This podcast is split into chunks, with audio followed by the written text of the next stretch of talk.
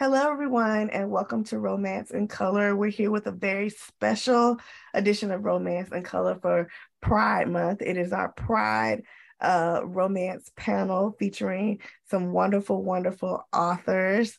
Um, we have four authors here that are absolutely amazing, and we're going to talk to them about a number of things a number of uh, issues regarding Black and queer lit, Black and queer romance. And so um, before we get started, I want everybody to kind of go around the horn and introduce themselves and let folks know who you are, you know, what your preferred pronouns are if you like. Um, and um, that's it. I'm going to go eeny, meeny, miny, mo around here. So Chaz, you go first. I knew it. Hello, everybody. Thank you for having me. I'm Chaz. My pronouns are he or they. Um, I'm located in LA, specifically Echo Park, and I have two novels co written with the wonderful Fred Smith. And I'll popcorn to him. All right. Hi, everyone. My name is Frederick Smith. I use he, him pronouns. I am currently located in San Francisco, California. However, I'm originally from Detroit, Michigan. Um, I am the author of five novels, um, including two that are co-authored with Chaz, Busy Ain't the Half of It, and In Case You Forgot. And then my first three titles are called Down for Whatever, Right Side of the Wrong Bed, and Play It Forward. And um, I'm so honored to be here today. And I've worked with almost everyone who's here, including Fiona. Lots of times. So I guess Fiona, you're being popcorned. Okay. Um, hi, I'm Fiona Zedde. Um, and um, she, her pronouns. And I am originally from Jamaica and I'm right now living in Madrid. Um, it's late, so if I look tired, forgive me. I just flew in here yesterday too. So I'm like, oh, ah. um, I am. I'm, uh, I've written a few novels. I can't actually remember right now how many, um, but my last few, uh, my last couple are um, Stud Like Her and Femme Like Her. And um, I work with a bunch of different publishing houses. I self-publish as well. I just like to do, just get my work out there however and whenever I can. Fiona's um, novels are so steamy. But anyway, so steamy. I'm like, whoo. not all of them, some of them. Okay. all right, Aaron. Hi, my name is Aaron Foley. I am a debut novelist.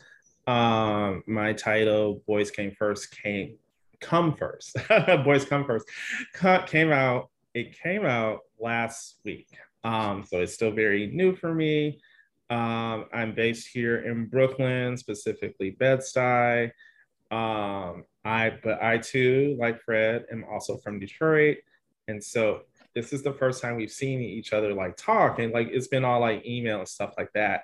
But guess what? I have in front of me. I have Fred and so yeah. So yeah, it's um, good to be here. Thank you, Toski, for inviting me, and I'm so excited for this conversation.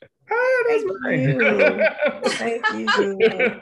support each other. That's awesome. That is no, awesome. it's going to be a book love fest here. Yes. yes.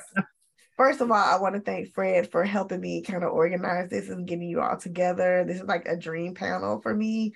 I want to give a shout out to Katrina Jackson, who's not able to make it on the panel tonight but um, I would have been freaking out anyway because that's one of my faves, like top phase period. Um, but um, um, Katrina, if you're listening to this, just know that we miss you um, and wish you were here for the conversation. We love you, um, Katrina. Yeah, miss you, Katrina. So before we get vacation, I know. so um, let's get started. I want to ask um, and I kind of start the every interview that I do with authors with the same question, which is, you know, how did you fall in love with romance? Like basically, what is your romance origin story? So whoever wants to jump in, jump in and answer first, and we kind of go around the horn. Let's do it. So I used to, um, so my mom actually used to read novels, romance novels, and I used to sneak and read them. Um, and I would like book. I would, what do they call it when you open them up to the good parts when you're an adolescent? That too, yeah. you know that and so i used to um, find my mom's um, romance novels or whatever and i would you know look for the good parts um, and she read like i remember things like um, i remember scruples and and um, there might have been some beverly jenkins there and things like that so my mom was a reader and um, then for me it just became um, just kind of a natural extension like like I'm a big kind of academic school person, but my um, love of reading for just personal use um, is something that I always turn to for um, just pleasure and enjoyment. And so a lot of my like initial reads, um, especially when it came to, it, it, might have might not have been the formulaic romance, but like mm-hmm. like black queer novels with romantic elements. So like Elin Harris, James Earl Hardy were like two of, I guess, the pioneers who I read. Yeah. Um, and then it just went into, you know, some of the other Black queer writers who were um, like really big in like the 2000s and the 2010s and everything like that. But um, mm-hmm. yeah, definitely Elin Harris, James Earl Hardy were like my first Black queer romance um, kind of role models and everything. Yeah, yeah. Mm-hmm. I, I have a similar experience. So my my love for romance started off as a reader. Um, I would read in high school Elin Harris. I would sneak off to the library, and the library, the librarian um, got real familiar with me and ordered all my Elin Harris's books for me. really great. Um, and then in undergrad, I just started to follow many romance novelists, and Fred was one of them.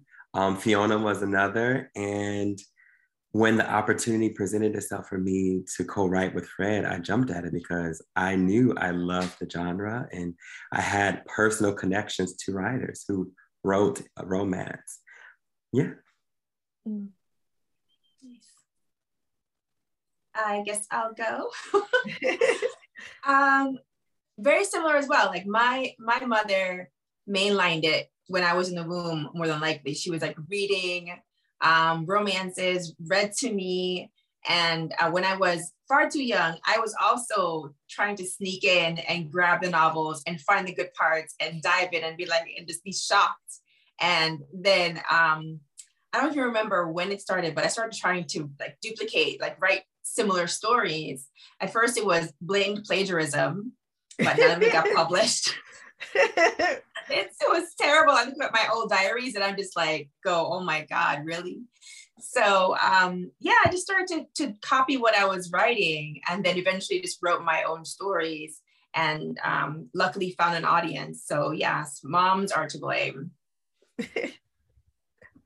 um, my mom is to blame as well. Uh, shout out to Scruples and Judah because my mom had that too.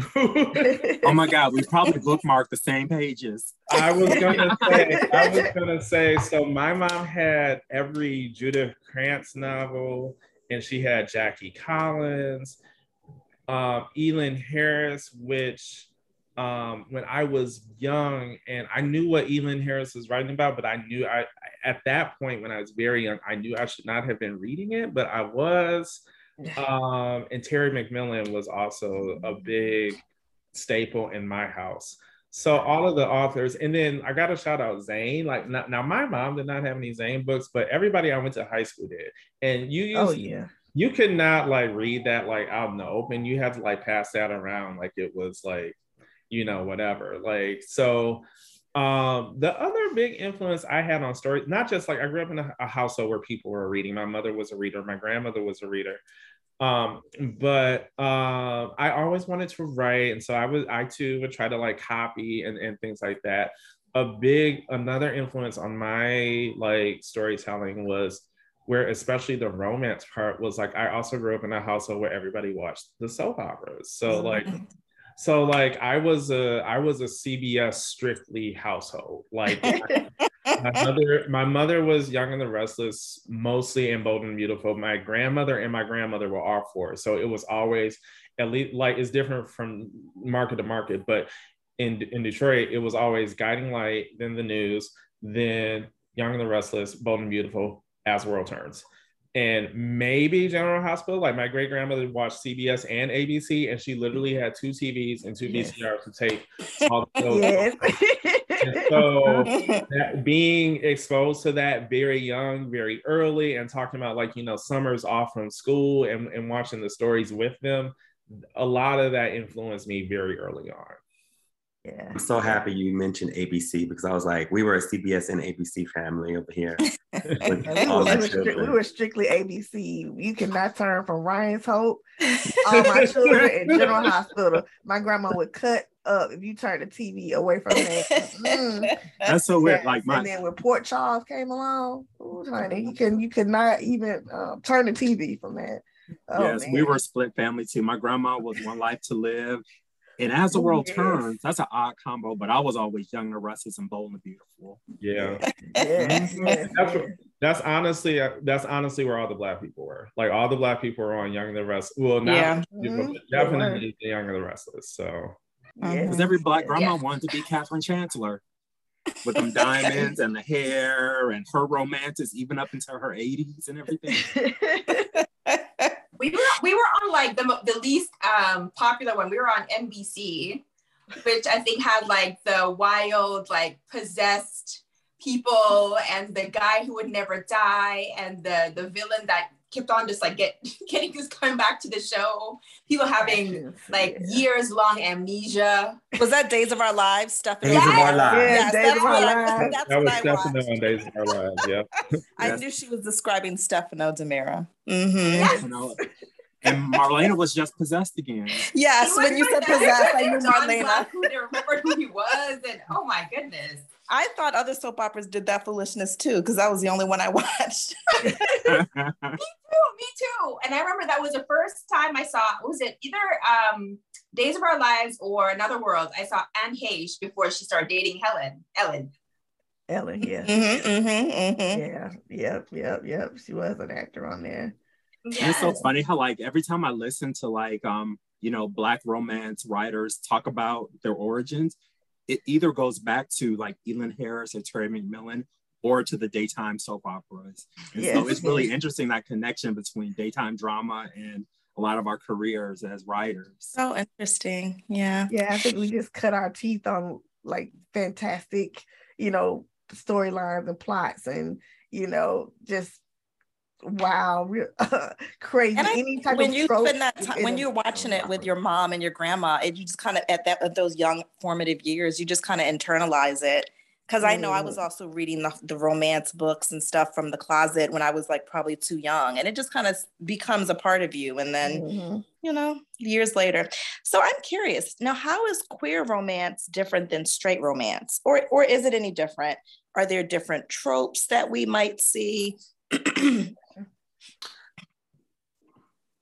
I wouldn't say it necessarily is different. The trope is kind of the same, but I would say that queerness in itself is kind of different than hetero, like heterosexuality. There, there's different kinds of relationships. There's different ideas of family and friendship. So it could look a little different, but at the essence, at the core, it's kind of similar, but there could be some more complexities when we're talking about love and lust and and creating relationships with different people. Mm-hmm. I think most time, well, not all, I shouldn't say that because it depends on, on the author and, and how much realism they want to put in their in their queer stories. But oftentimes there is that um, touch of reality where the reality is most folks or some folks aren't very accepting of your your queerness and and or the the life you have, and so you sometimes uh, put in that um, the battle against society in your stories and and how that fits in with with the actual romance of the of the of the plot. How that interacts with it maybe um, breaks it closeted people all these different things. But by necessity i think that you know society figures into it somewhere in terms of like are they um, against are they felt as this barrier as this pressure?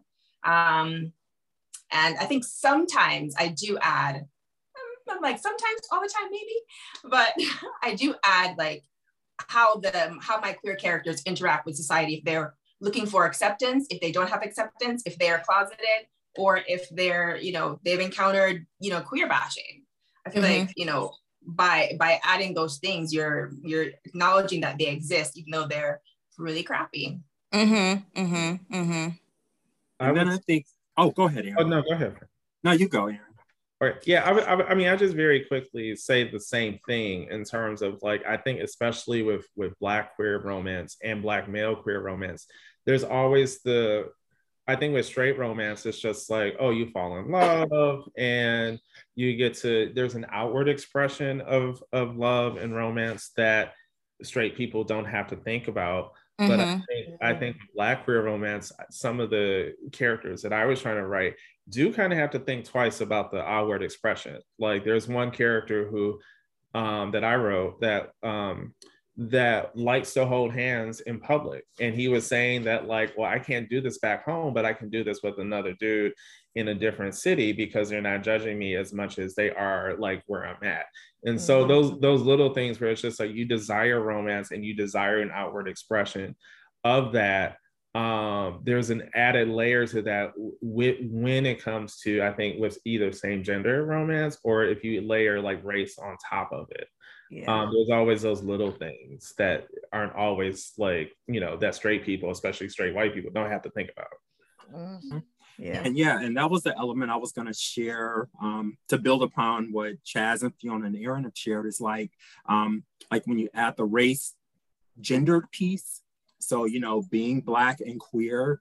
So, you know, there's that aspect of romance from, I guess, with the what we call the straight gaze looking in. But then there's also like kind of the white queer gaze too. And also the ways in which, at least for the most of us here, we write black black romance queer romance um also those um interactions with kind of i guess white queer worlds and societies mm-hmm. and kind of like the racism and the, the sizeisms and all those areas that come into play, trying to be Black and queer within, you know, a larger, you know, queer community, which is predominantly white, like everything else in the world is. Um, and so I think some of those elements definitely, you know, play, at least in the novels that I write. And I think all of us, we, we, we share some of those elements too of what is it like to be, you know, not only Black and queer within Black communities, but Black and queer within queer communities or, you know, communities as well. And that, that's a whole nother world in terms of how it plays out in terms of the romances and everything. Yeah, yeah. I think I read um in case you forgot, and I think you and Chaz like the way y'all talked about being black in West Hollywood. First of all, I've never been to West Hollywood, so that's a bummer for me. But um, the way, but I didn't, I didn't have to because you just all described it so well, and I didn't realize how isolating it can be in a community where you would think, you know, we're all, you know, we're all, you know, queer, we're all, you know, a part of this quote unquote, you know, banner of of queerness, but at the same time, because I'm black, I feel isolated within queerness and it was mm-hmm. so interesting to me how you painted that kind of world of, you know, all the white gays are over here and and you are and doing their thing, but we're over here doing our thing. So yeah, I definitely um I definitely see what you're saying with that. Yeah. Mm-hmm. And then you know you add on top of that kind of the the sizism and the ways in which you know if you're considered fit or not fit, however you define that. Um, mm-hmm. You know, and also in terms of you know, there's a lot of sexism within you know queer communities too in terms of not being totally inclusive of like you know women's or fem spaces and things like that. Although i think you know newer generations are being a lot more conscious of that but there's definitely you know um, there's not as many women in fem spaces as there used to be back in the day mm-hmm. and everything and um, you know i think everyone can speak to their different experiences but um, yeah west hollywood is, is an interesting space and an interesting place um, you love it and you love to hate it at the same time yeah. see I, I, live in atlanta I, I, i'm like oh I'm like, everybody black. You know what I'm saying? I don't, I don't, I don't know how that feels. I don't know how that Atlanta. feels. You know what I'm saying? But uh, uh, that that's not actually true. Because then you go to Midtown and you go to West Midtown and stuff like that. You go to parts of Buckhead, it's not as many, you know what I'm saying, black people as they would maybe on the west side or this side. So yeah, I, I definitely get that. I mean, um, there's still segregation within queer spaces and communities too, even though it's Atlanta and even though it's predominantly black too. You know? Yeah, yeah, yeah, for sure. Sure. So all of you are kind of right. I know you write independently, some of you write independently, some of you are also trade publishing. And I've noticed that a lot of the um, books that are kind of mainstream that are being published um, are mostly white, mostly um, male male centered, not a lot of female female centered romances. Um, and there are also women who I don't necessarily, I don't think they always identify as queer, who are also writing male male romances. How do you all feel about that? About people kind of writing um, in queer, writing queer stories that may ne- not necessarily be queer and you know what are they doing wrong in the representation when they're when they're doing that? What are they getting wrong? Because i because i know they're getting stuff stuff wrong.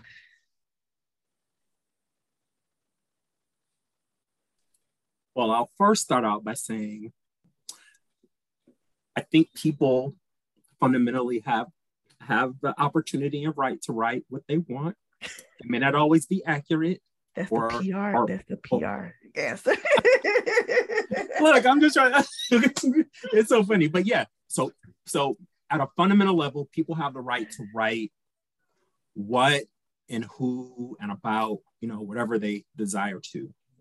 Now, if they choose to get it right and do it through a culturally conscious lens, is a whole nother story that takes mm-hmm. a whole lot of unlearning and learning and a willingness to kind of be challenged and a willingness to kind of be like, you know what, I may not be of this identity. Let me do some fact checking. Let me get some beta readers. Let me get some people who are of those identities, you know, to kind of read what I'm writing, make sure I'm on track and not mm-hmm. writing anything that's just horrible or offensive and things like that. Um, but I will also share, and I would love to hear, you know, everyone's thoughts. I did not know until very, I was like last month years old when I learned that the majority of MM romances, male male romances, were written by straight white women. Yes, I did women. not know that. Mm-hmm. I did not know that because you know I I, I want to say I came of age as an author with a lot of um, black male authors. You know, like Keith Boykin, Rashid Darden, Brian Banks, Dane Avery. So these were black queer men. I just thought black queer men you know, were writing all the MM novels. And I did not realize until recently that those white women who are like dominating the marketplace and, and the writing space. And that was just eye-opening and interesting for me. I would love to hear what other people think about that, yeah. if they've had a reflection on that or anything. Or am I going out on a limb with my thoughts?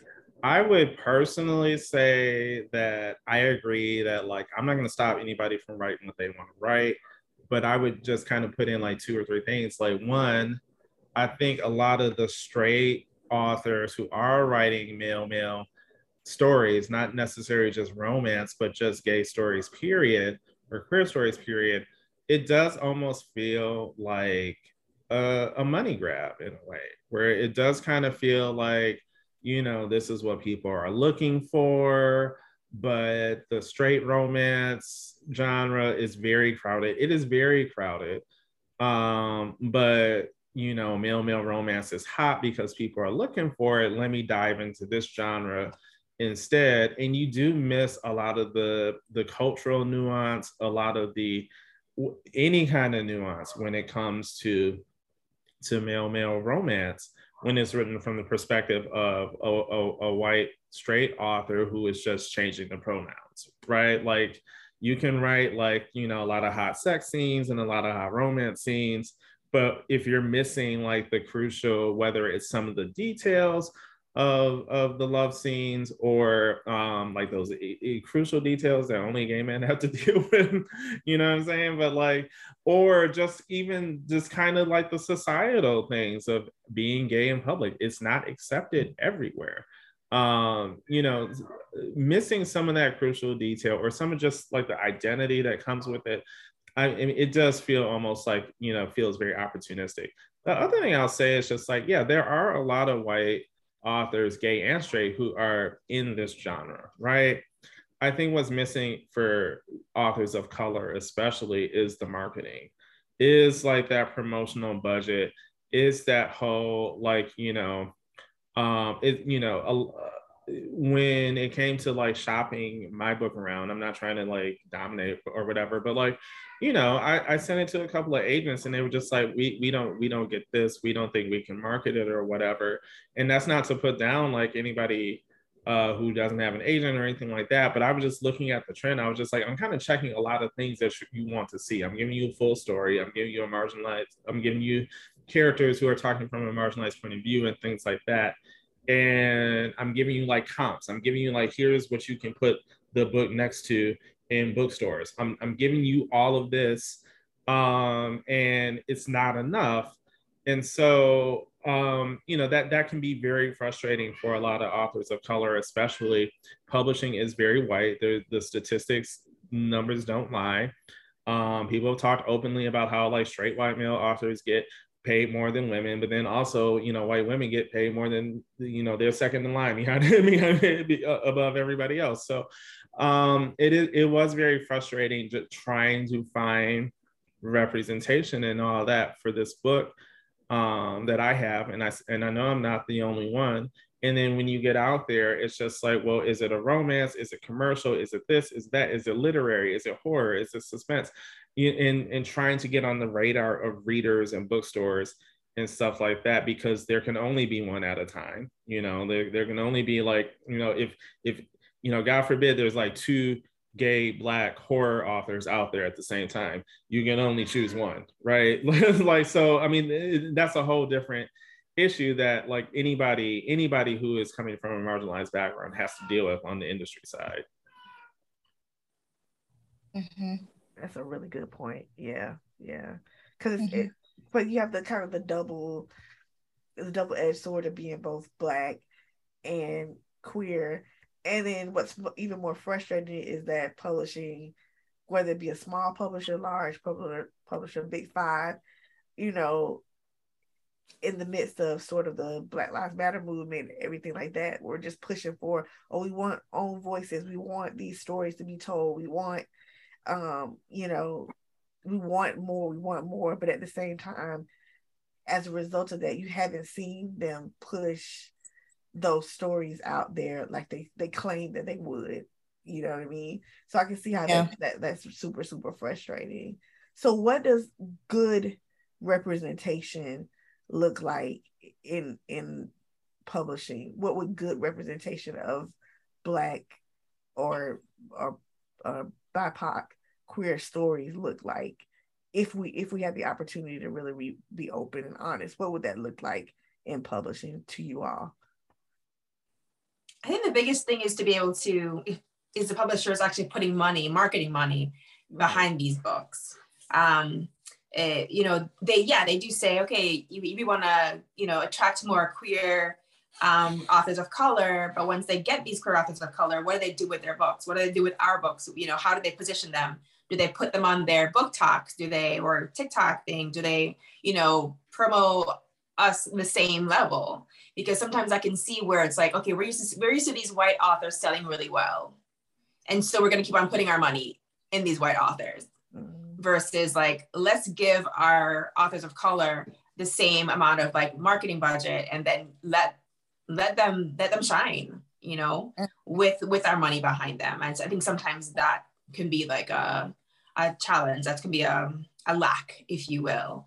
And then um, it's interesting like being you know writing lesbian fiction queer women's fiction and being in certain spaces where people are like women are like oh i've been reading sapphic romance since i was in in college and i've never read um a person a, a, book by a, a, non-white person a not with a non-white protagonist and mm. you know they've been reading for they say this with their whole chest out loud right and right. then um there, there seems to be no desire to explore other stories or just mm-hmm. explore our stories the way that we've been sort of like forced to explore their stories. You know what i mean? So it's it's interesting uh, in, in terms of like what what can be done when you have a this audience that is not willing seemingly unwilling to um, to read our stories and also when the marketing money is not always there or the marketing interest is not always there yeah, and I w- and I would just add, I think it could look like not just marketing during like tokenized months. So like not mm. just marketing on books during Pride Month or Black History Month, like doing it all mm-hmm. year round. Because I think mm-hmm. that's when um, customers will pay more attention to it because we're mm-hmm. overloaded during those tokenized months.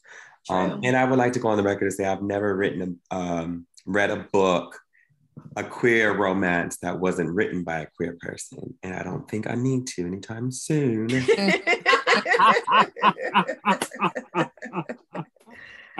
All right. That is now. so funny. and, but and and you know, I, I think just building upon what everyone is sharing, I definitely think like the the marketing support is just so important for all of us who are here and anyone who's listening.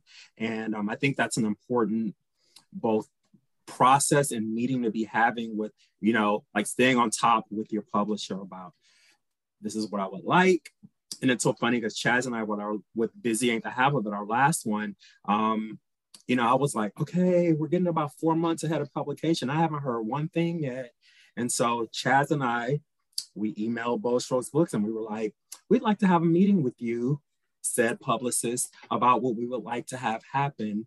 And, um, you know, great meeting and everything. And we ended up having to feed that person a lot and beautiful, beautiful publisher, beautiful person, and things like that. But we had to feed them our list of these are the Black book talk people, these are the Black Twitter areas, these are the types of um, you know outlets that can reach you know not only our audience but also you know we we I I I know some Black BookTok people too and everything. And um you know so it was like almost we're both authors and publicists at the same time. That's what I would say.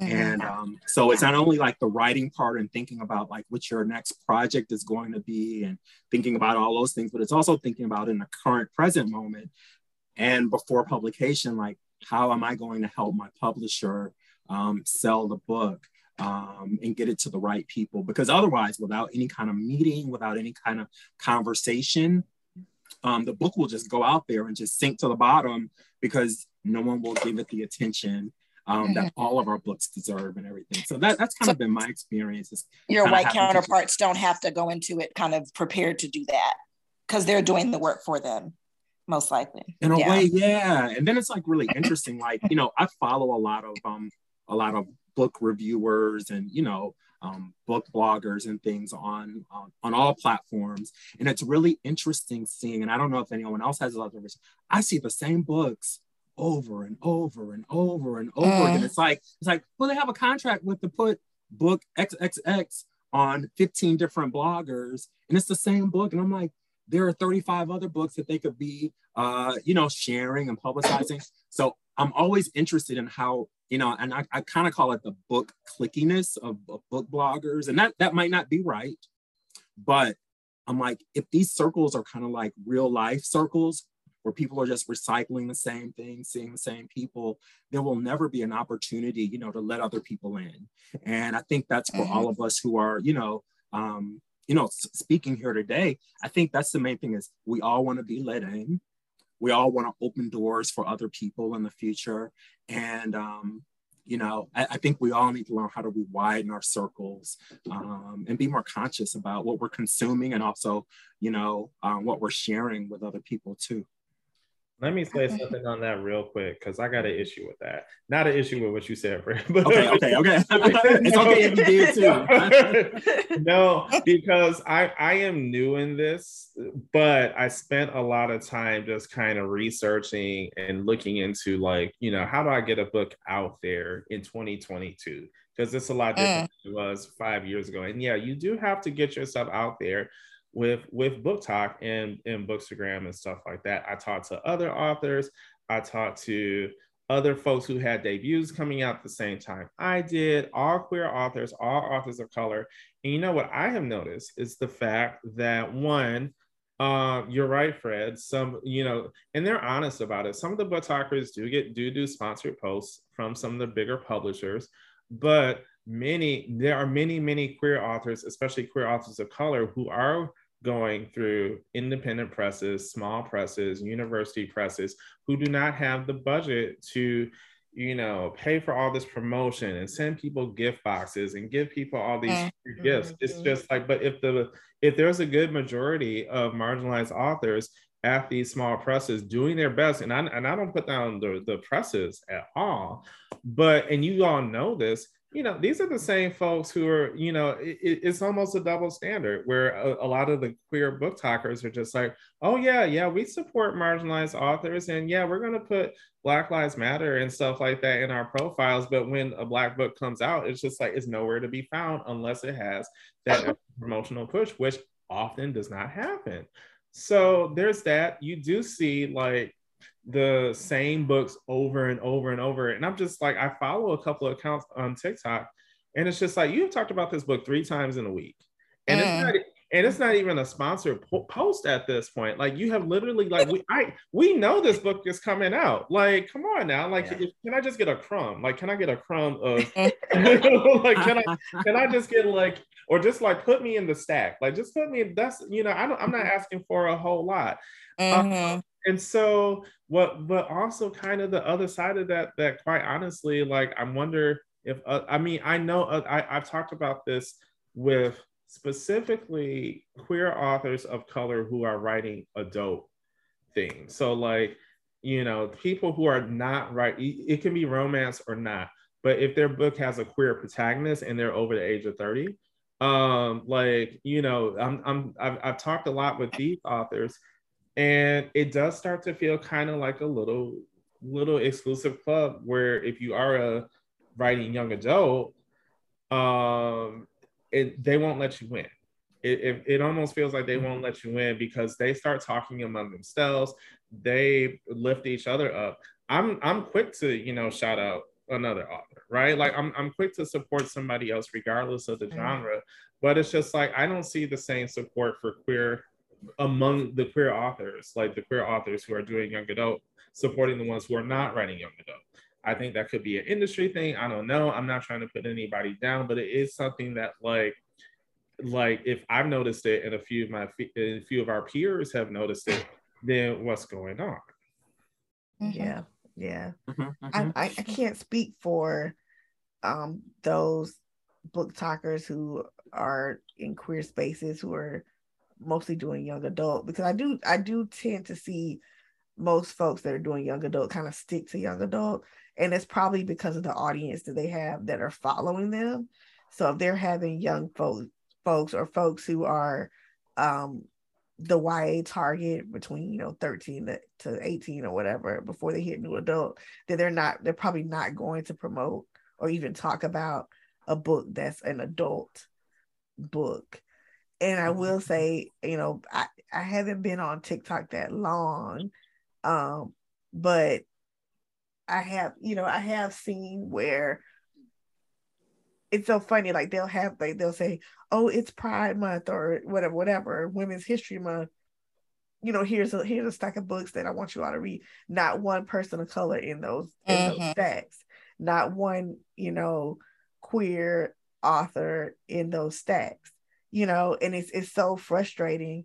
And mm. then they and then they get upset with you when you call them out on it and say, "Hey, you don't have anybody, you don't have any black. It's Women's History Month. You don't have black women. You don't have South Asian women. You don't have whatever."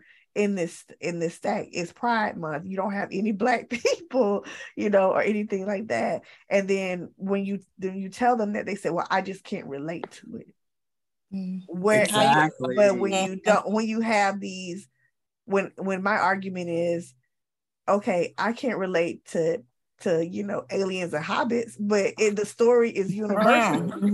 you know what I'm saying? It's about the story. It's about the universality yeah. of the story. It has nothing to do.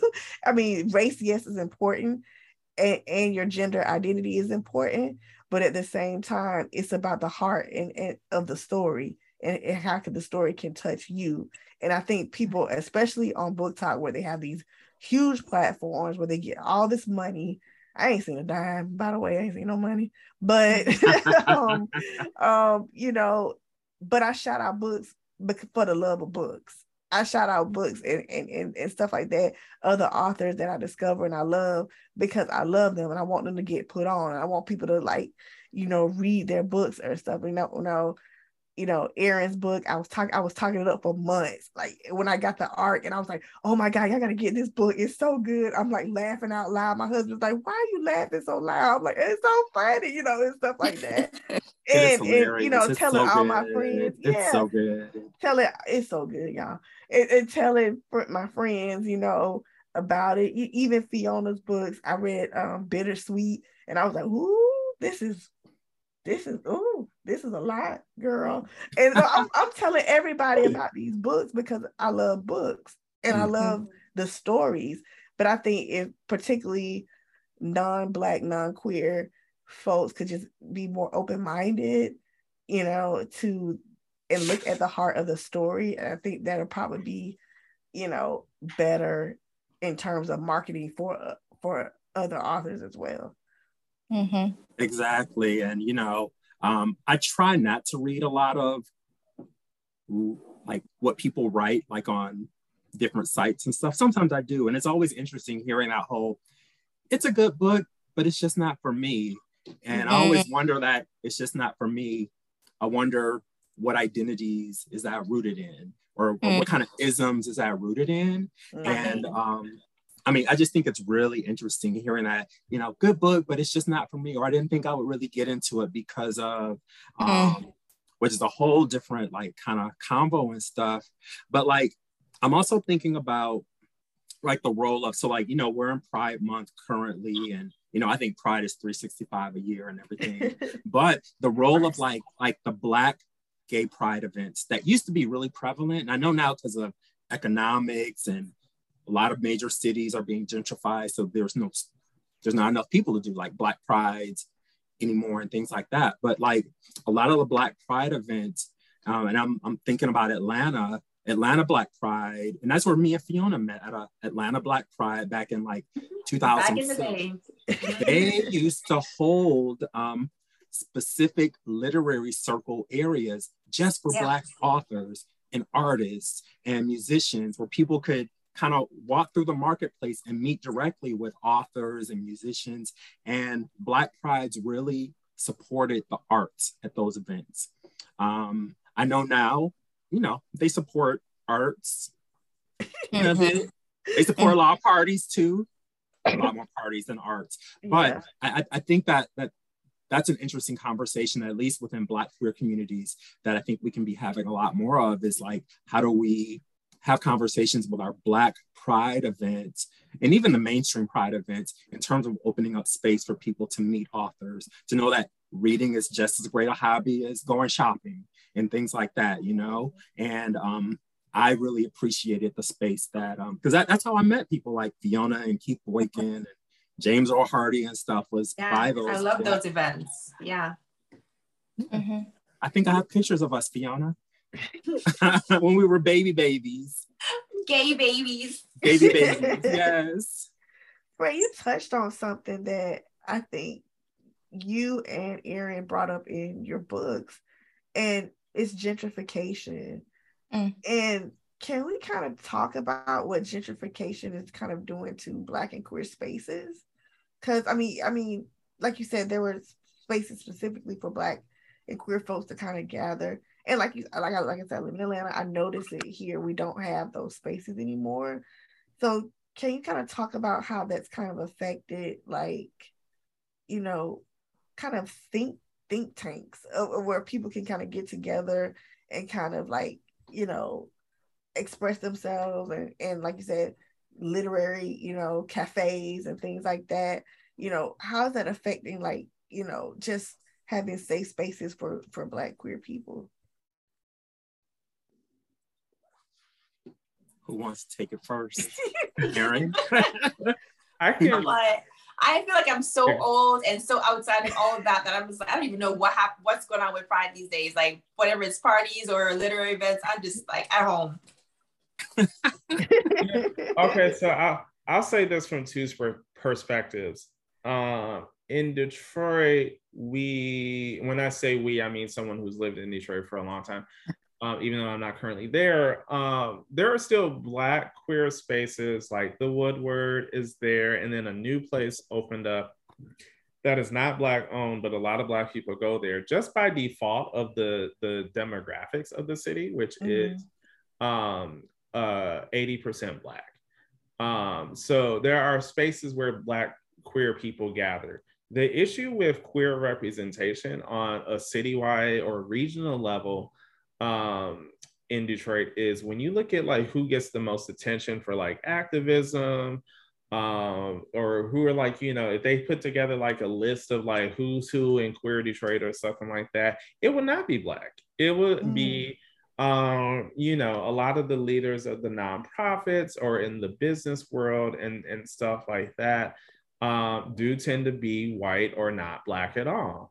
And mm-hmm. so when it comes to representation on like bringing attention to issues that affect Black queer people specifically, like let's say um, access to PrEP or just um, HIV prevention, period, uh, you know, affecting uh, um, sex workers, uh, violence against trans people that specifically affects Black trans people, um, or even intrapartner violence that happens among uh, same-sex partners that um, is is a serious issue in Metro Detroit. Mm-hmm. Um, those issues do not bubble up to the higher level because you do not often see Black queer representation at the highest levels or kind of on the radar of our tastemakers. Like, you know, mm-hmm. whether that's the media, whether that's, you know, your most popular DJ that like has all the big parties or whatever, your, your leading entrepreneurs who have like, you know, all the queer owned spaces that are not the clubs. Um, but they're looked at as queer leaders in the entrepreneur community aren't, aren't black there and then they get invited to all the roundtables and the the task forces and stuff like that. And we're i mean we're visible. We're i mean we're definitely there but like i think we're kind of seen as as being like you know just club goers and and, and that's all that's all there mm-hmm. in new york where i i am currently um there was you know club langston was the black gay club in Brooklyn, and that closed down. And then they reopened about a year later as Wulu.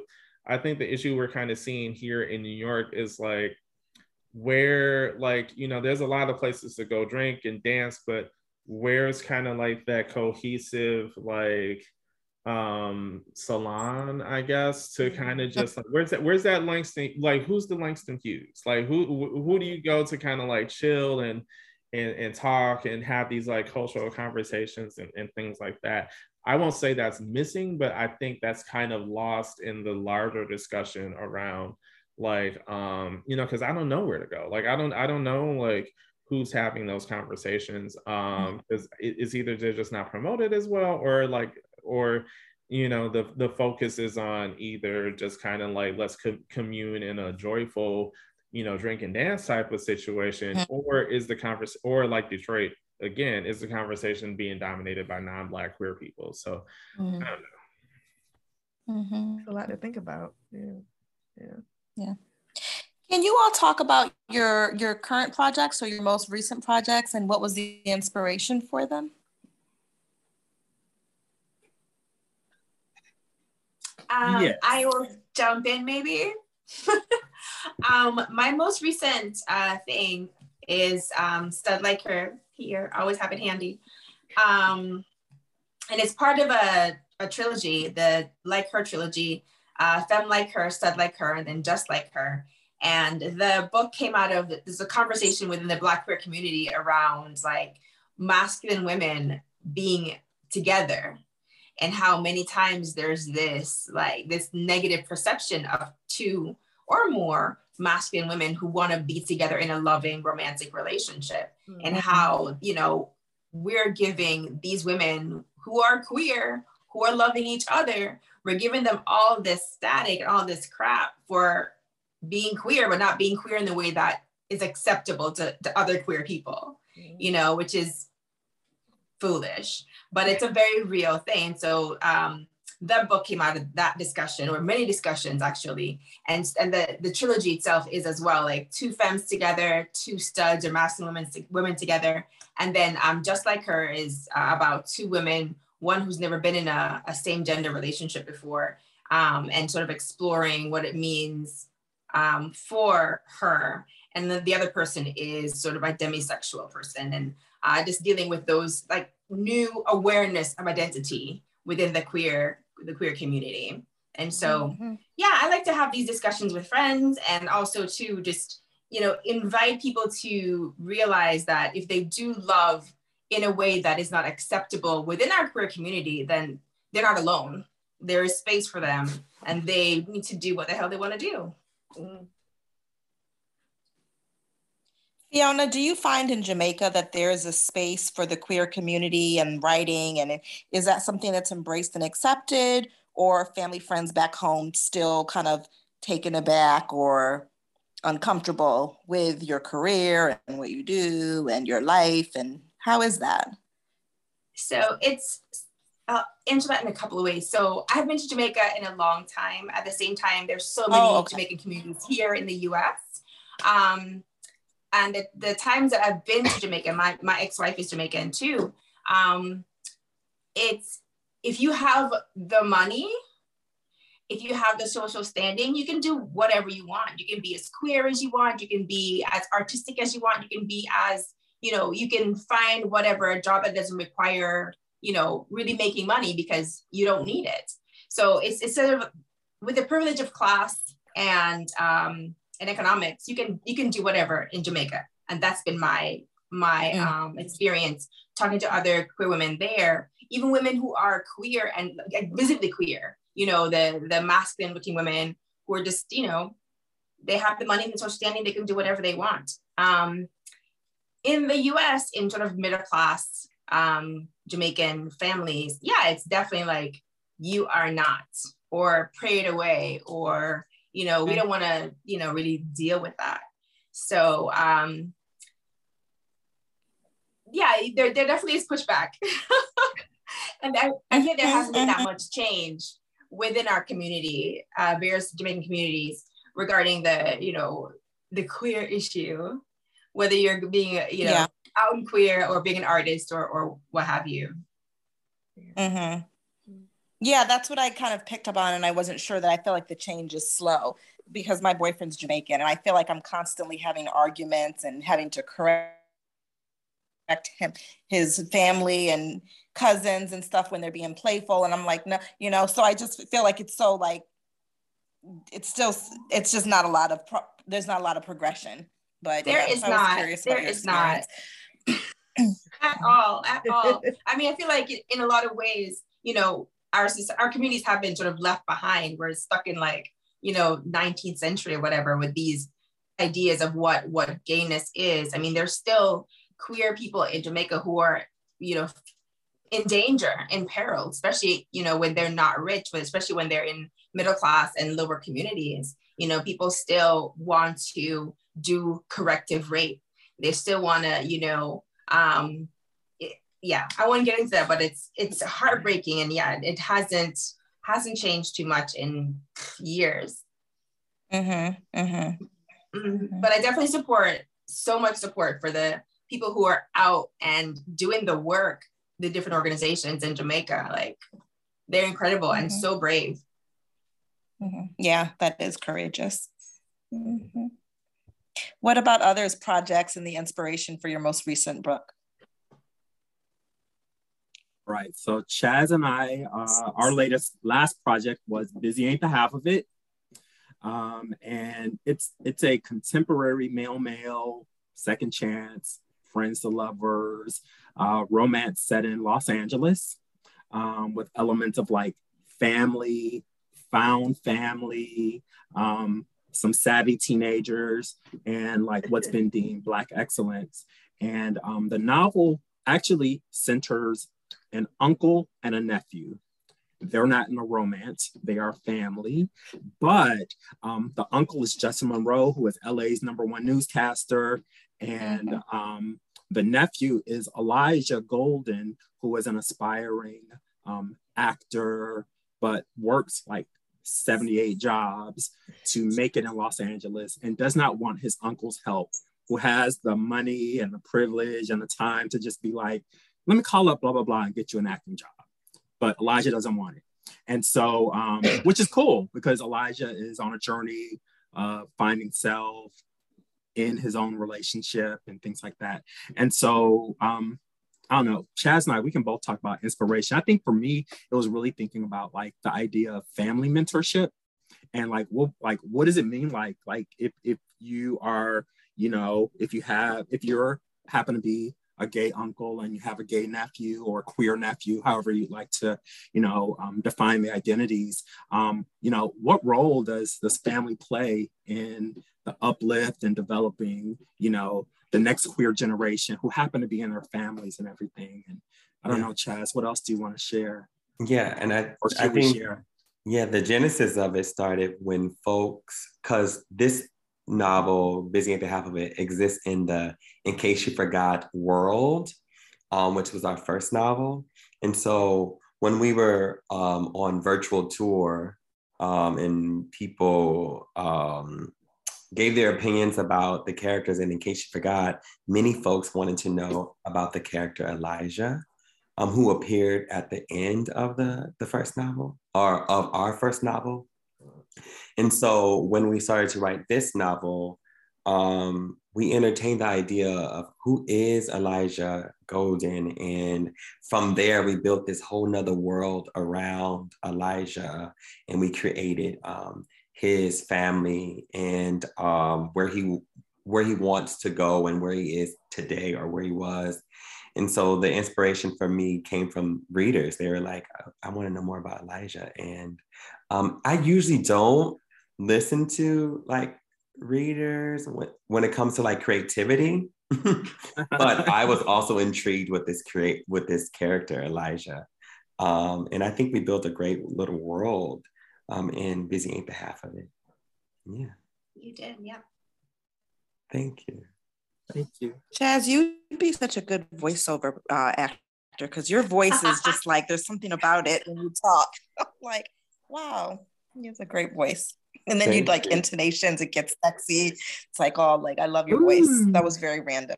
yeah. no, I well, y'all know, y'all, y'all, I don't know if y'all know, but Chaz, I don't know, Chaz is a spoken word performer, has done spoken word. And, so there was something I picked up on. Okay, so you're like a performer. You're okay. I was like, there's something about it. It's so, yeah. Mm-hmm. I was. And is working on a web series too. Yeah, I was. Yes, I was uh, I did do a lot of poetry, um, and I have worked on a web series. But now I'm really venturing out, and um, I want to write my own series. And so I finished my first draft of a pilot, and I'm so excited. I want to give myself myself a chance to really. That's wonderful! Congratulations. Thank you. That's amazing. Okay. Awesome. What about you, Aaron? Uh, it was a you know living in New York. There's a siren going by, so I was hoping it would pass, but it's hot out, temperatures going up, and so anyway, um, so my new book, Boys Come First, is about uh three black gay men living in Detroit. One of them, they're all born and raised in Detroit, but one of them has lived in New York for a while, and he comes. The genesis of the story is he comes back to Detroit after uh, he breaks up with his boyfriend and loses his job on the same day.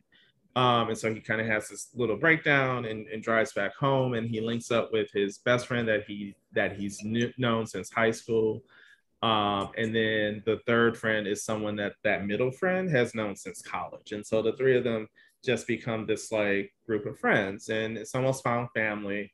Um, they they you know they evolve into a found family by the end of the book. But all three of them are mid to early to mid 30s and just kind of at various crossroads with their personal lives, the men that they're dating or involved with in relationship with, with their families, um, with their and, and their professional lives, and the city of Detroit itself, which um, parts of it are experiencing gentrification. And so there's a plot in there about gentrification that affects two of the characters specifically.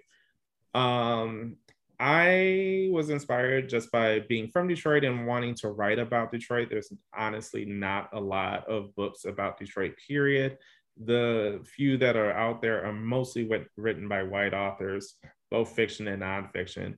I know some of these authors personally, um, and I have nothing against any of them, but it's just like, well, damn, like, can I get something from like from my perspective, right? so like, so um, and so there, there was a little bit of that. Quite honestly, though, the the inspiration behind this book was like I'd always wanted to do fiction. I've been wanting to do it since I was little, and I had a little couple. I was just playing around, goofing around with three. The, the this book has three male characters, but I started off with three female characters, and I wrote a little bit, and I just kept it in like a file or whatever. When I broke up with my ex uh, in real life, um, um, my one of my best friends took me on a boys trip. It was me, him, a few other mutuals that we knew that, but he knew better.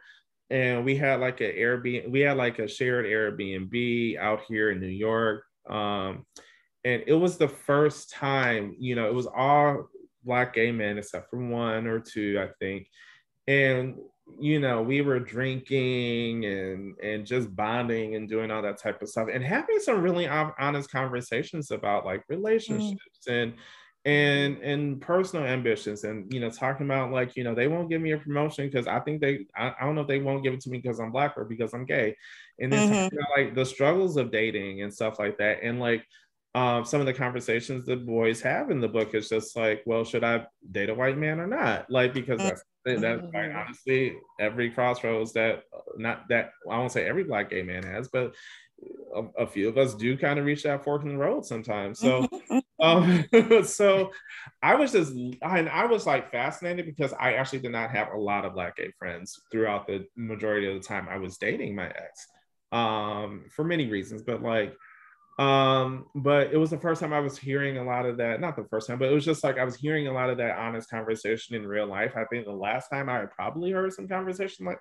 like that was like a Noah's Arc or something like that. And then like before that, kind of that honest conversation among young black people either came in the form of like waiting to exhale or girlfriends or living single, which are all women. But like I was just like hearing my peers talking and i'm just like in my head i'm taking notes right? I'm just like oh my mm-hmm. gosh.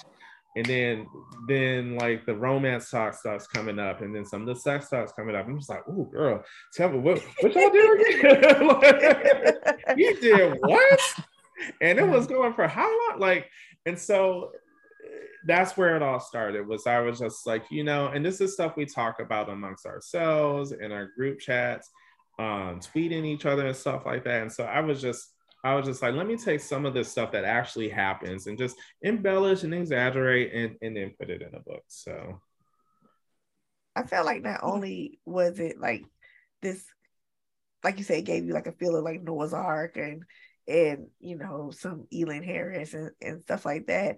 But it was also seemed like it was like your love letter to, to Detroit too. You know what I'm saying? Like like like all this love for Detroit and things about Detroit and Coney's and all this other thing that, that my the homies from Detroit always talk about and going to Cass and uh, everything, you know, like these are and Renaissance like a, and yes. Renaissance and Renaissance and Renaissance, yes, yes. Um, so it, it was just it, I really like that too, and it's so funny. I was like, let me tell you something.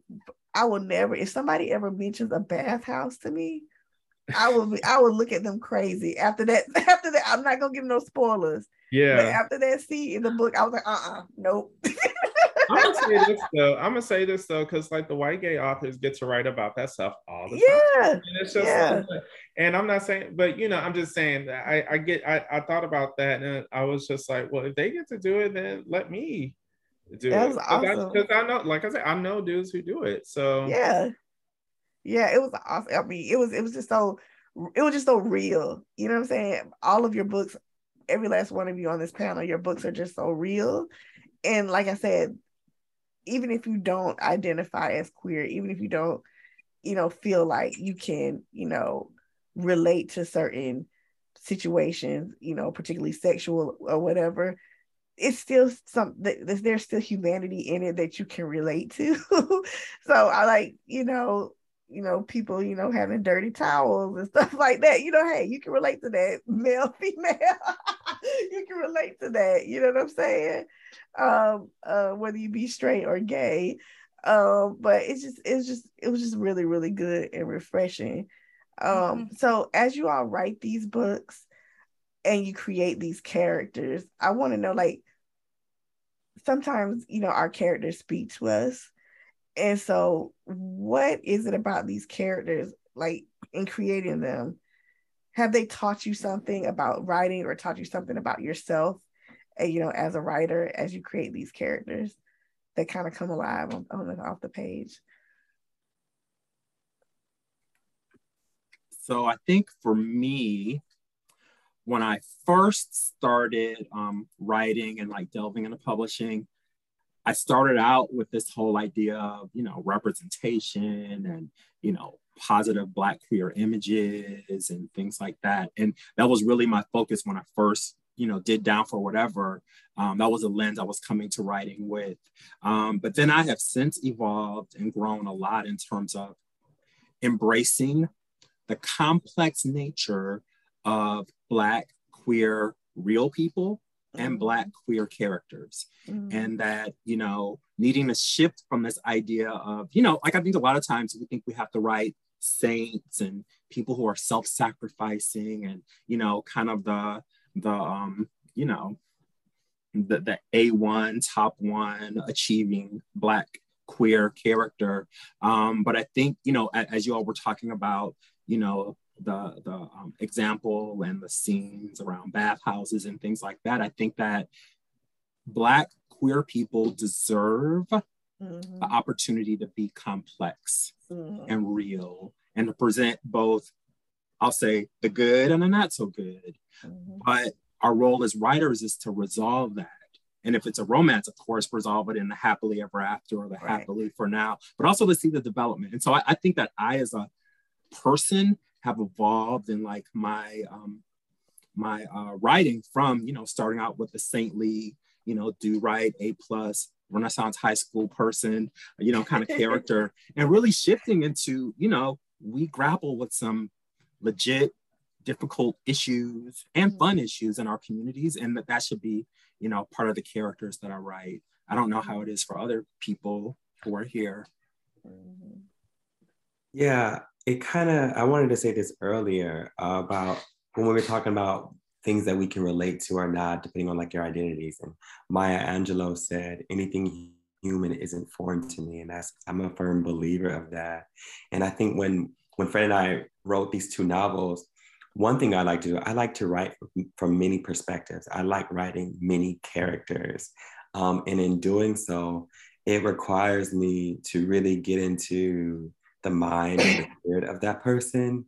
And what that has done for me, what it has enhanced for me in my real life is to really attempt to have more compassion for people, even the people who I may not like in the beginning, mm-hmm. um, because I then tell myself to think about um, what that person may be going through or how what that person may what is happening for them to to inform them to do whatever they're doing.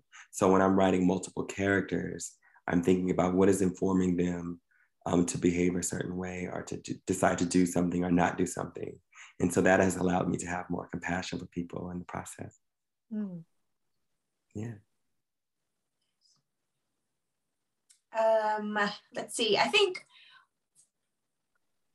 a lot of my characters, like during the writing process, the characters have helped me more than the other way around.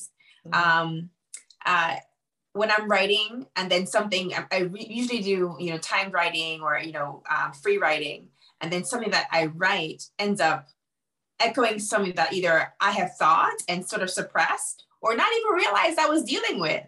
And mm-hmm. so when I write it down on the page, especially when it's so, it seems so foreign and so like and unexpected, it sort of slaps me in the face with some reality of my like my own reality and so um, i feel like my writing has been therapy for me all these years. You know, um, it helps, my writing has helped me discover myself, has helped me get over certain things and certain people, and, and has helped me to become sort of a more emotionally better rounded person because, um, you know, from whether it's like um, my family upbringing or whatever, we're not very emotional. And so, you know, on the page, you're allowed to to be and then to have as Chaz said, like all these different kinds of characters dealing with different things and um, different personalities. And so uh, seeing them on the page as well, like gives me the freedom to express myself in a more rounded way.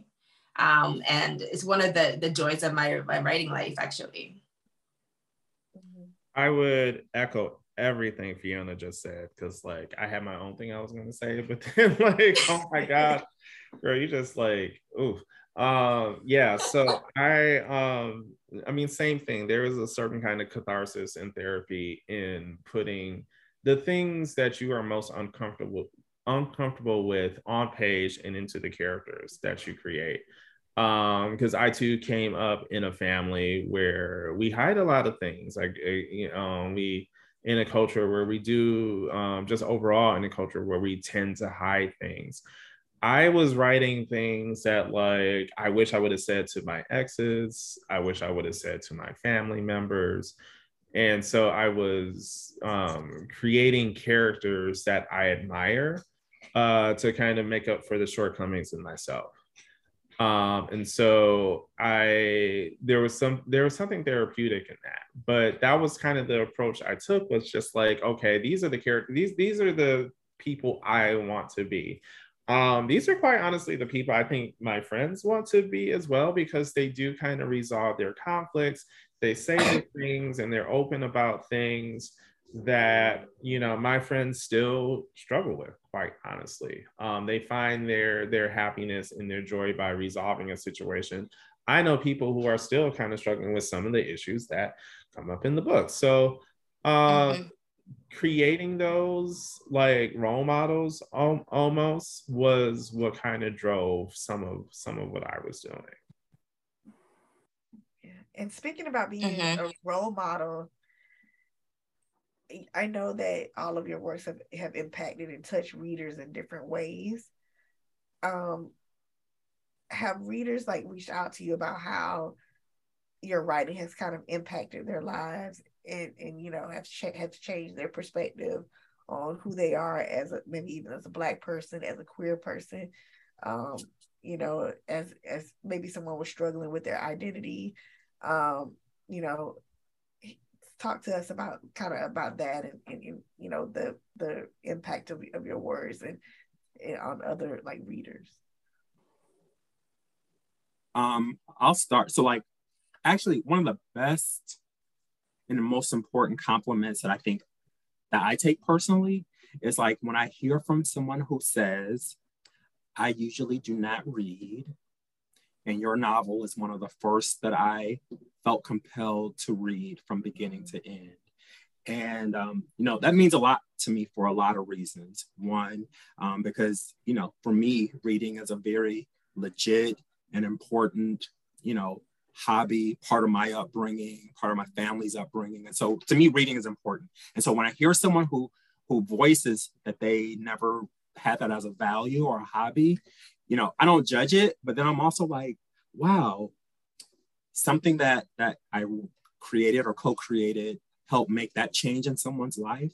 And it could compel them to find another book or another form of media that will bring them into like exploring themselves, their identities, and things like that. So I just gotta say, that's like the best compliment in the world. When I hear someone say they have never read a book before, and I have to admit that still surprises me, but it doesn't surprise me because I know how the US education system is and people aren't encouraged to read and stuff. And I know I'm getting nerdy with this right now, but um, to, to, to hear someone say that their life changed because they read a book just means so much to me, so much to me.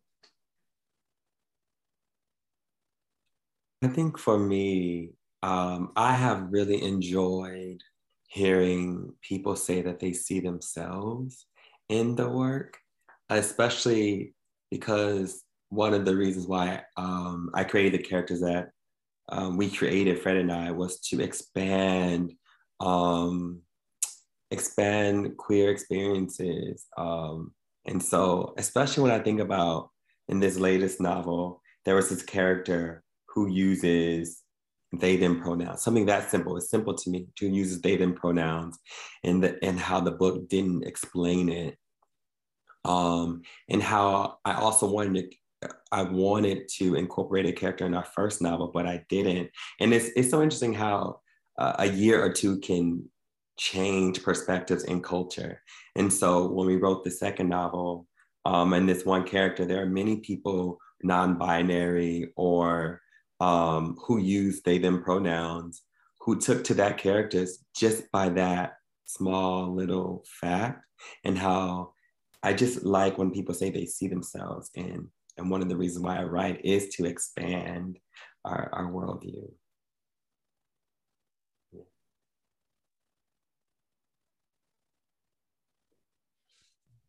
Anyone else?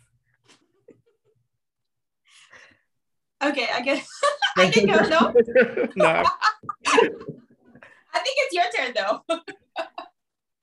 I'll, I'll I'll I'll agree that um, I I and, and it's still very early for me because it only came out a week ago, but um, the review copies and stuff like that is is what I've been looking at, and I see two things. Um, I'm I get a lot of non-black, non-queer people who say, "I didn't know that uh, this was going on," or, or, or something like that. And not that I'm writing specific. You know, I, I tell people I'm not writing specific. I'm not here to educate white people. I'm not here to educate mm-hmm. you. Like this is what it is, right? But it is very I, I would say encouraging, I guess, to see because it's never coming from a place of ignorance it's coming I, I think it's coming more from a place of something we talked touched on earlier in terms of like well who do you see in queer books? There's a lot of white characters. And so when you do have black protagonists and you have that non-black person saying well i didn't know this or it was so refreshing to see this perspective and things like that i do get touched a little bit by that.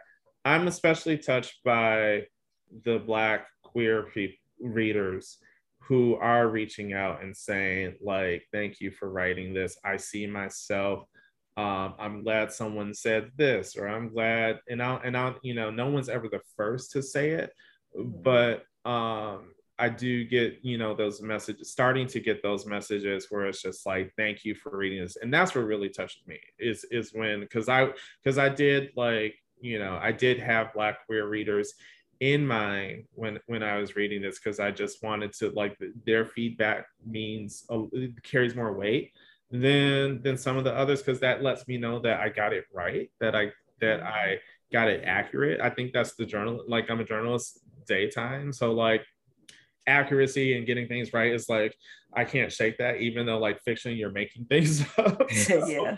Um, but yeah, that it, um, yeah, it is it is interesting and I get the getting those messages from both sides. Yeah. yeah. Yes, I definitely agree. Um, I think like Chaz touched on it and Aaron did as well. Like when someone reads your work, and for me, it's for me was more so and it was more important and more meaningful when people who were Jamaican and queer read my work and they were um they took the time first of all to even reach out to me and they were saying like wow there are other people like me because your book's book has shown me that like i'm not alone. I'm not the only queer jamaican person gay Jamaican dealing with these things and, you know, wanting to have a queer family, wanting to, um, to question the the family's position on queerness or wanting to to live a full life or even dealing with certain questions. So um yeah when a, a queer jamaican person reaches out to me i just get like tingly and warm and just just feel grateful that i was able to to write and have them find my work um, and so, yeah, that's the biggest thing. That's the biggest thing. Um, and just in general, when anyone reaches out to me to say whether it's about like the language or the character or the experience or just being able to say, you know, as a Black queer person writing Black queer experiences, that, you know, in the sea of everything else, they were able to find my work and see themselves and appreciate it. That's like, that's huge. Mm-hmm. Mm-hmm. mm-hmm. mm-hmm. Chaz and Fred, I wanted to go back to you two really quickly because I, I, just I love the fact that you all wrote this these books together and you're our first kind of um, duo of writers. Can you all just talk a little bit about what that process looks like? It was absolutely horrible. Trash. Horrible. Oh, never again. Let me throw this glass out the window. No, no, no, no, no. It, it, so so one what helped is um you know chaz and i have known each other personally for a long time um, through our academic lives um, and things like that.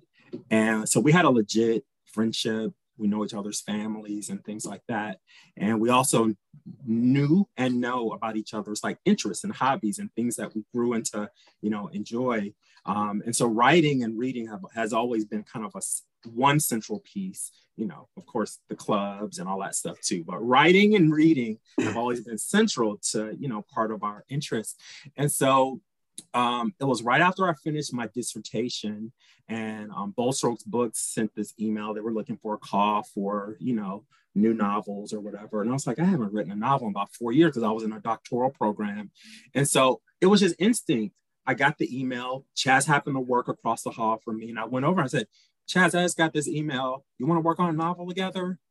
And he was like, absolutely. Yeah. Yes. And so in my life, in my personal life at the time was in disarray. It was just a mess. I was going through a divorce. And so I was like, I need to do something creative. Hell yeah, let's write this book.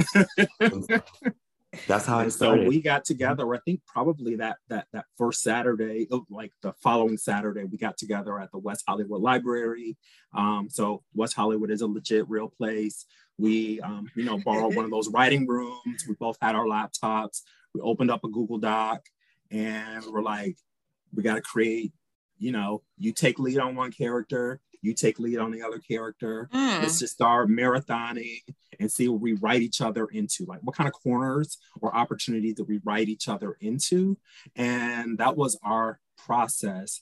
But I think it all, like, how seamless it went really stemmed from having a, a friendship, mm. a knowledge of each other, and that trust. Exactly. So like, you know, if yeah. he critique, if Chaz critiqued something of mine, I didn't take it personally. If I critiqued something of Chaz, mm-hmm. um, I mm-hmm. hope you didn't take it personally. You know, I'm a Virgo. I can be a little, I have my Beyonce notes and everything.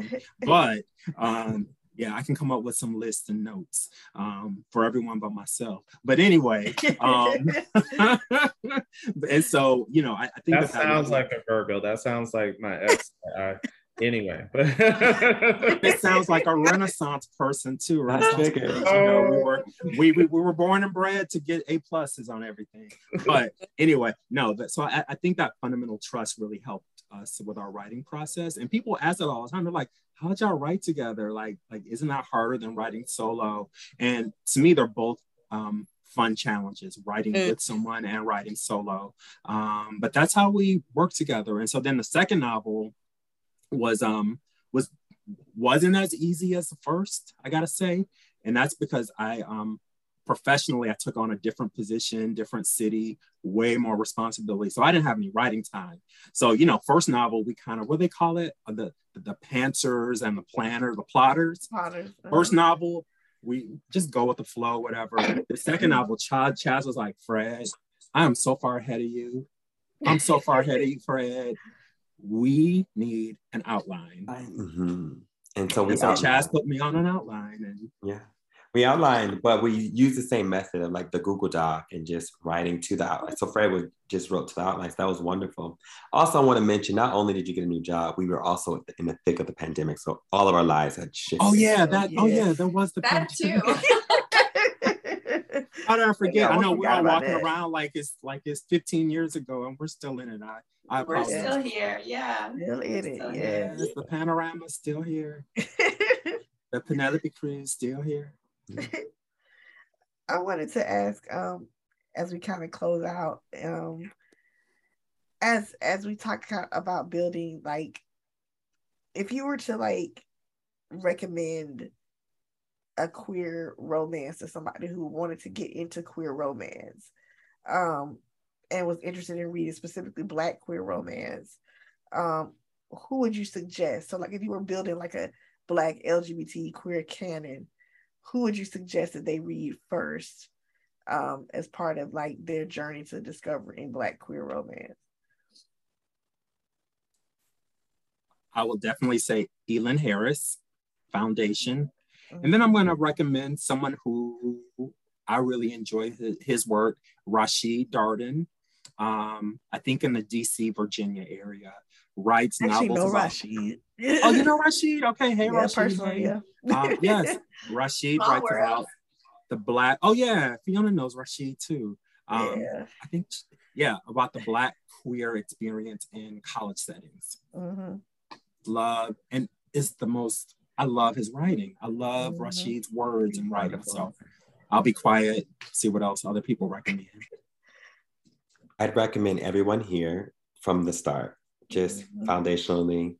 Um, and then honestly, some of my favorites are like James Baldwin, even though his work isn't necessarily uh, around Black queer relate romance relationships, but um, him as a person, him as a writer, I would just Mhm.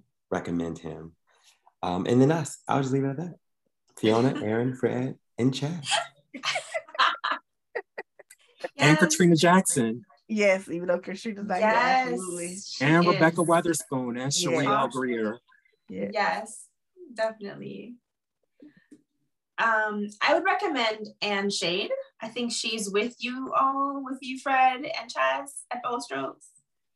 Um, I like her writing. It's fresh and new, and um, she doesn't. She's not afraid to tackle this different, whether it's historical or contemporary, or you know, like short stories, longer pieces.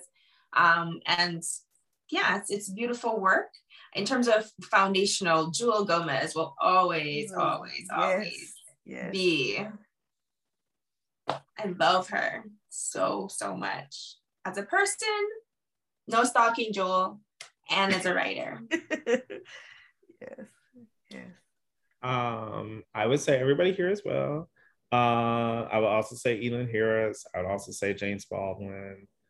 Um, I would say Deesha Philyaw, who did The Secret Lives of Church Ladies. Um, now, The Secret Lives of Church Ladies is mostly hetero. Uh, I don't say hetero, but like I was, uh, is it does concern it concerns both straight and queer black women Mhm.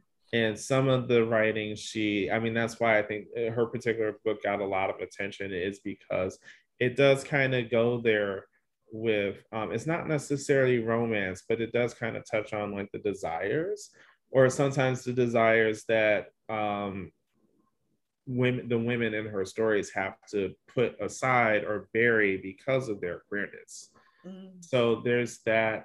I also have to talk about, uh, and I'd be remiss because like he lives on my block, but but, uh, but uh, Robert Jones Jr. who did The Prophets, Yes. which again not necessarily romance, but it does center uh, in a historical context. It's um, it takes place during slavery. Um, two two black uh, queer male characters who there are some romantic elements there Yeah. um, but it's a larger story about um, a Black historical um, experience that's not always seen through a queer lens. Um, but then again, he Robert lives a few doors down from me. I met him last year at our uh, block party, and he was very modest about um, who he was and just introduced himself. And I was like, "Oh, for real? Like my my whole group chat is talking about you right now." And so but I, I couldn't say that out loud. But then after the block party, I, I sent him a, a quick little message. I was just like, I, I couldn't I couldn't do it at the time, but like I got your book and all that type of stuff. So yeah. Yeah. Yeah. Excellent. And so finally, where would you like to see BIPOC and Black queer romance head toward the future? Like, where would you like to see it go in the next in the next decade or so.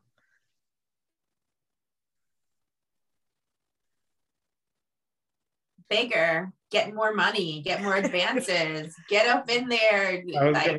Berkley, Avon. I want to see like those historical black romances with two black women on the cover. I want to see us. I want to see in the supermarket. I want to see in Kroger, in Publix. I want to see us in the pharmacies. Yeah, um, that's my dream. It doesn't have to be my book, but I I want to see that. When I first saw um, uh, Alyssa Cole's book the little, I think it's a novella. Was it a novella that she did? I was like, oh my God, I saw it in um, a bookstore. And I was just like, these two Black women together, obviously lovers on the cover of this book in a mainstream space. I was like, what? so that needs to happen. That needs to happen. Um, and it made me very happy. That's all. I want to see everything Fiona just said. I would add, um, I want to see Black queer books marketed beyond Black History Month and Pride Month. Um, mm. You know, every time, you know, February comes around, here's a list of Black books you should read. June comes around, here's a list of queer books. You know, and, and it's always just like the list, no matter where the book falls. It could be historical fiction, it could be sci-fi, it could be horror you know, it's just always like taking the, the back cover copy, copy and paste, and like here's the list. And like readers aren't always going for that, right? Like, you know, readers, they come into bookstores or they're browsing through their Amazon algorithm or whatever, and you'll see the same, like, you'll see the same, like, bestsellers or whatever all year long. And then you get hit with all, all the gay books during Pride, and you get hit with all the Black books during February, and then they just fall off. Like, and, yeah, yeah, and you still see the same ones. Like, and so that's what I would like to see. It's just kind of that. Like, I'm not saying that like you know a black book shouldn't get more attention during February, and and and, and the same for a, a, a queer book during June. But like, I would like to see the same amount of attention paid all year, all year. Yeah. Yes. Yeah. I would like to see our books adapted into film, series, and movies. And then I want that to be the norm. And I want the norm to be, oh, the movie or the film was good, but the book was better. And then we'll get more folks reading the books. Like I want that to be part of our norm. That could be where I'm at in my personal life. Like I want to like, but I want it. And I want that too. I think everything that um, I want everything that Aaron and Fiona and Chaz shared as well. I think that we should be on top of all of the lists. I think we should be on top of all the faves of all the book bloggers and book BookTok people.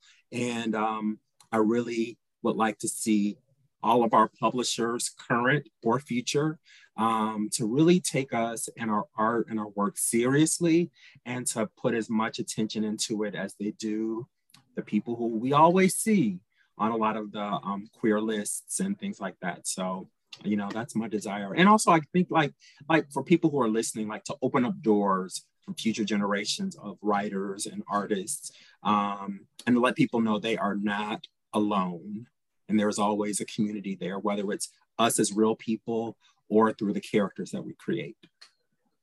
Yeah yeah. I know i didn't i know i asked you all this question but as a reader i i really desire to see more black trans stories.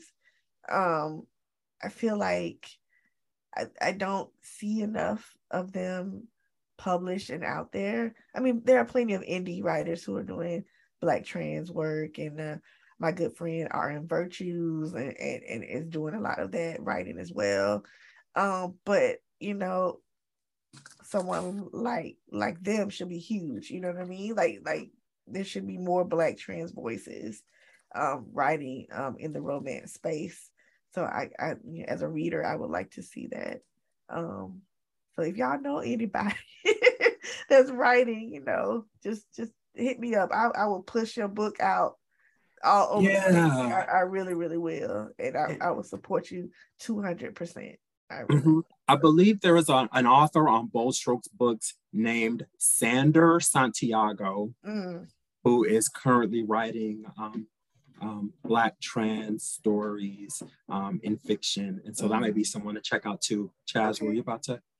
I was just going to briefly add that Fred and I, we talked about this, how like we are, well, I really want more fiction writing.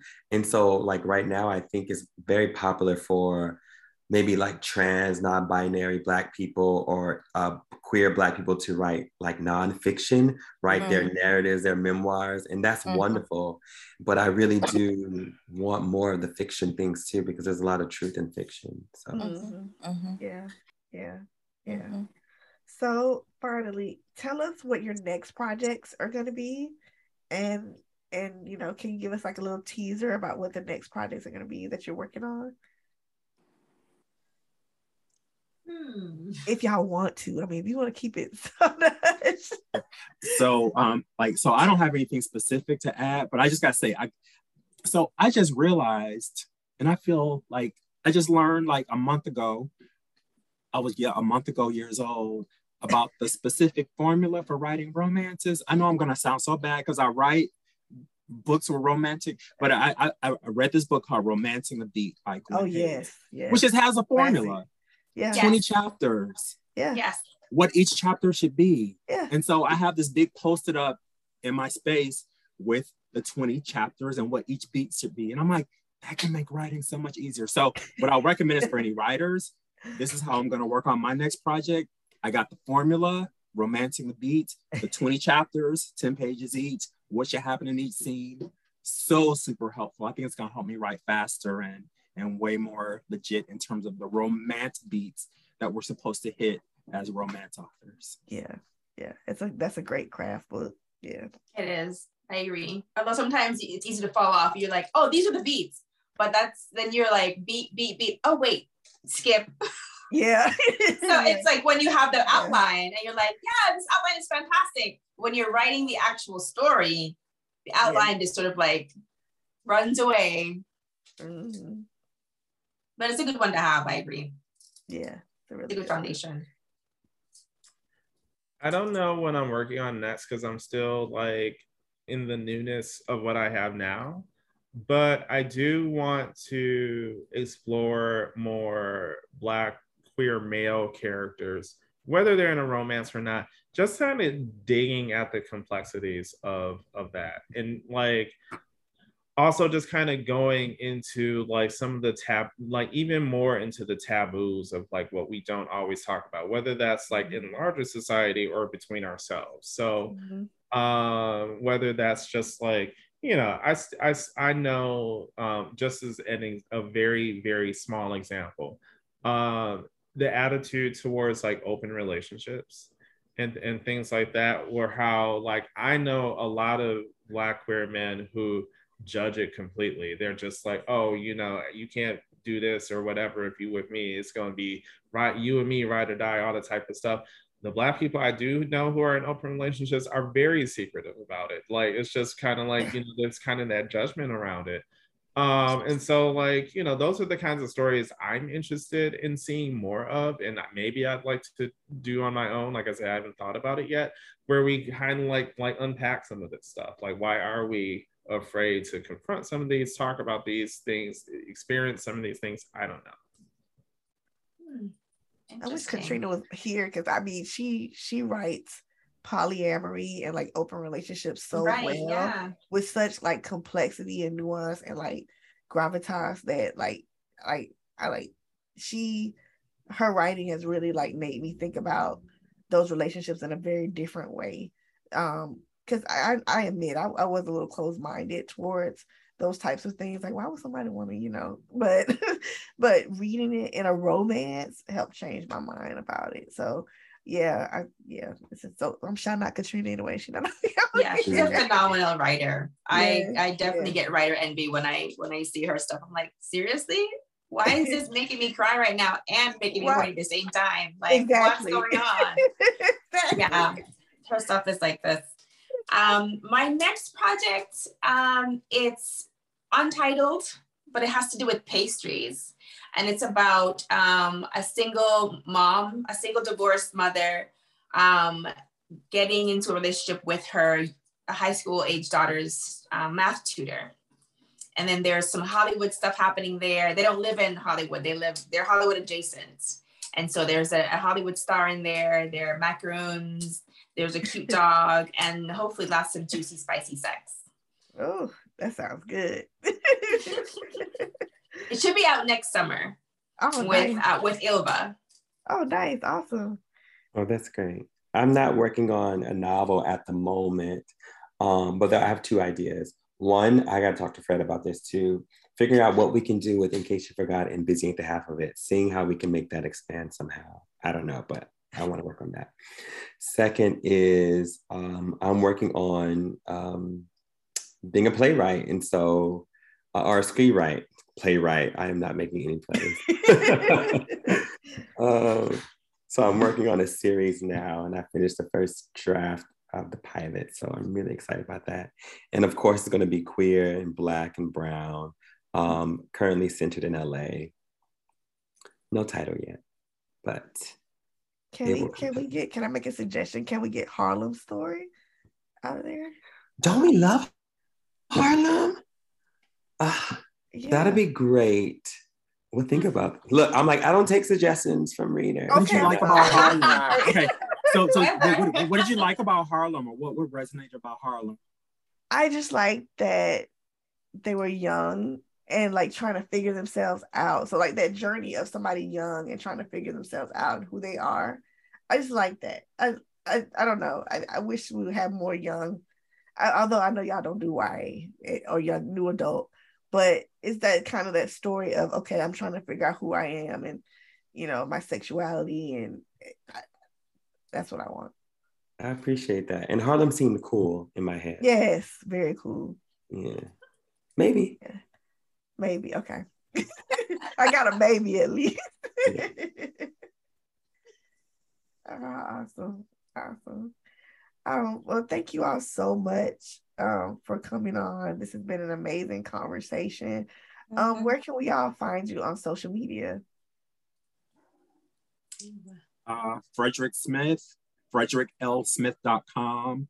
And all my social medias are F Smith 827. Mm-hmm. 827 is my birthday, August 27th. Ah. Oh, okay. I am at social media also um, at Fiona Zedde. I think um, I think on Facebook I'm Fiona.zedde, but you can still find me at Fiona Zedde. So like IG, Twitter, um, what is that thing I'm on? WordPress. it's a this Fiona Zedde with backslash Fiona Zedde, whatever the platform is. And also you get I'm Googleable because I picked a good un, unknown in the US last name. it was pretty unique. So just Fiona said me and I'll be I'll pop up. okay. You can, uh, my website is chazlcruz.com and on social media, Twitter, Facebook, not Facebook, Twitter, Instagram, um, TikTok is C H Z C R U Z. So that's Chaz Cruz without the A. Okay because there's a famous photographer with Chaz Cruz, by the way. I'm like, oh. so I'll take out that. Um, I am I'm Aaron K Foley because there's another Aaron Foley that just took all the everything, and so I, yeah, and he took everything. But like I'm Aaron K Foley everywhere. Uh, Instagram, Twitter, it's the handle for my like author page. TikTok, Gmail, and my website too. Okay. It, it, yeah. Awesome. Awesome. Well, again, thank you all so much. This conversation has been so like enriching and mm-hmm. like I, I, mm-hmm. cannot thank you all so much for just opening up to us on the mm-hmm. podcast. yeah, this was really great. Definitely yes, enjoyed this. Mm-hmm. Yes, and sharing Aww. everything. So uh, mm-hmm. Thank you all, and um, I hope we can talk again sometime. Th- oh, thank you for having us, and thanks for helping to arrange this. And Fred, thank you for all of the magic you've done yes. to get oh, this Thank you all. You all, everyone here was magic. Yes, yes. Everyone here is magic. Yes. Awesome. Mm-hmm. Happy Pride. Ooh, happy yes, Pride. Happy Pride. I'm going to follow you all on TikTok. That's my new thing.